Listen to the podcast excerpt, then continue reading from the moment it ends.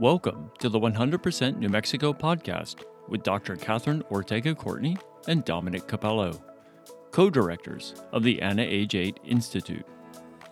Today's topic is a framework for change.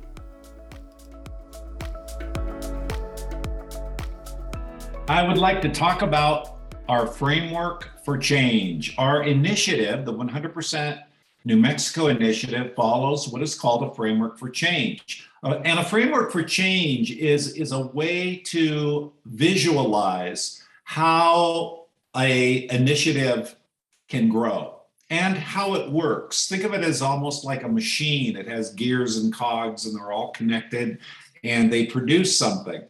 And uh, I'll take you on a journey uh, it, with our framework for change. It, it's uh, the components go from A through G, and um, you'll get a URL at the end of this talk, and that will guide you to uh, visuals that will help you fully appreciate our framework for change. But let me start with A. A is called the challenge. What is the challenge with our initiative? And what we're looking at, um, we are looking at adverse childhood experiences and we are looking at social adversity. But what we're doing with prevention is looking at how do we make sure that there are services in our communities that prevent ACEs and adverse childhood experiences. So we're looking at access to the 10 vital services for surviving and thriving. And so, again, we're looking at a countywide assessment, a countywide survey, and this will tell us can our parents and youth and elders get to healthcare? or food security programs and, and all the services that we know are required to survive and to thrive.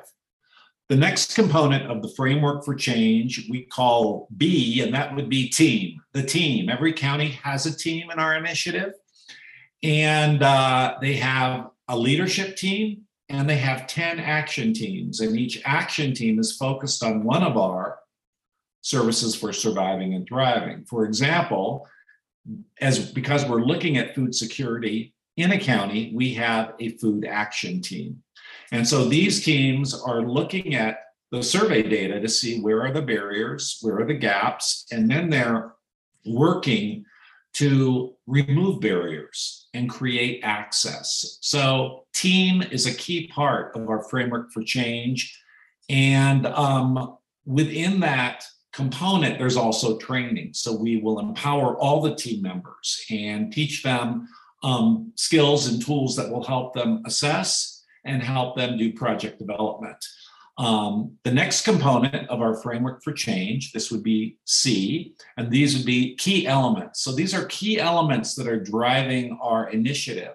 And they would be a shared vision and goals. And this comes from collective impact collective impact is a way of organizing an initiative and it's really about a shared understanding of what are we doing so we have shared knowledge a shared understanding of how data will be used we also have broad alliances and partnerships we certainly have a shared understanding of how we're going to be using technology to increase access to services and also using technology to increase awareness of the problems. We are result focused and we talk about getting to results. And we also talk about capacity to sustain our work. This work is not short term work. This is not putting on a workshop and saying, ACEs are bad and we should, you know, put on more workshops to talk about that.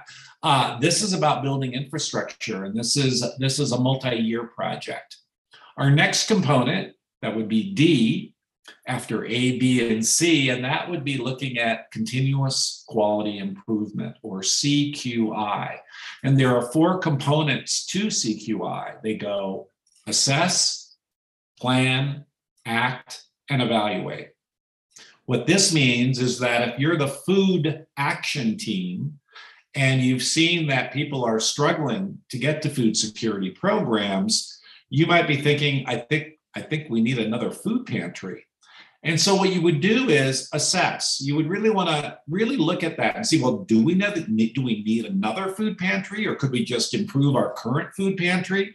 Do we need to place a food pantry in a school? Um, this is all part of the assessment process. From there, you move to planning. And from there, you move to action. And then ultimately, you're at, in evaluation. You know, we we built the food pantry in a place we thought would make sense. Are people using it? Are they happy with the hours? Are they happy with the staff? Are they happy with the food?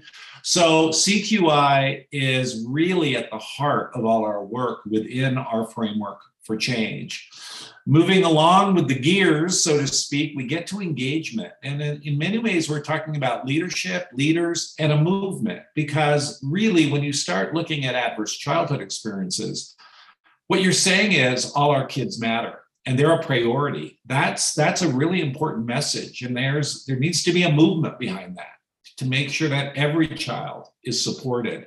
So in many ways, this is movement work. And it's good that we know that. Um, again, this is more than workshops, more than lessons. Um, it's it's really bringing the public into a much larger conversation and and engaging everyone. From here, we're moving to the end of the framework for change. We get to results, and this is where we really want to focus, you know, um, our attention to see can we get to results. Um, and this is tough work because we have a long history in the United States of convening. We are used to coming together. We're used to coalitions. We're used to talking. We're used to networking but we're not that used to turning that into action and actually getting to results. So within results, we're looking at access to 10 vital services. We're looking at the quality of those services. We're looking at how does local government support this work? City Hall, your mayor, city councilors, are they behind us? Are they funding this work? And also we look at our county commissioners because we are a county based model, which means we're working in all the communities and cities within a county. And so we need to look at that. And we are looking at increased family safety. Are our kids better off? And then ultimately, we have the outcome. That would be G. And we want the outcome to be 100% of our kids are doing great. We have reduced adverse childhood experiences, we have reduced social adversity, and our kids are doing great. Our parents feel supported. Our students are doing great. Um, and really, 100% of county residents feel supported and empowered. So that that's an overview of the framework for change. That is what is guiding the 100% initiative. And it's something that we hope you find a place in. And we hope that you will join us. So I just want to add that every step along the way of the framework for change is an opportunity for measurement and evaluation. And as we say in part D, evaluation is a key step in the continuous quality improvement process. And it's something we should be thinking about every single step of the way. So we start with the countywide assessment, which is itself an evaluation process of how your county is doing. And that can be revisited throughout the whole process of change.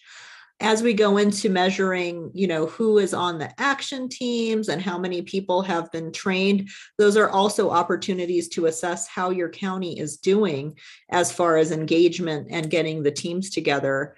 The key elements are also an opportunity to measure with the shared vision and goals how many people understand the mission of this project, how many people are part of the team, how many alliances have formed, and the capacity to stay, to sustain. So, is there funding? Is there a solid backbone? Of course, the CQI process, continuous quality improvement, has evaluation built into it. And that is a process that is continuous throughout the whole initiative. Obviously, once we get to the end, as we're trying to measure results and outcomes, that is a great opportunity to show progress and evaluate how you're doing in your county.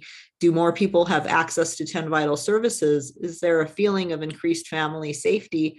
And at the end, do 100% of residents have access to the 10 vital services? And are we seeing more healthy and resilient children and families in your county?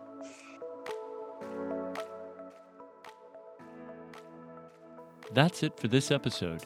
Thank you for listening. Feel free to contact the Anna Age 8 Institute via email at annah8 at nmsu.edu. To see a full list of available podcasts and to learn more about the 100% New Mexico initiative, please go to 100nm.org.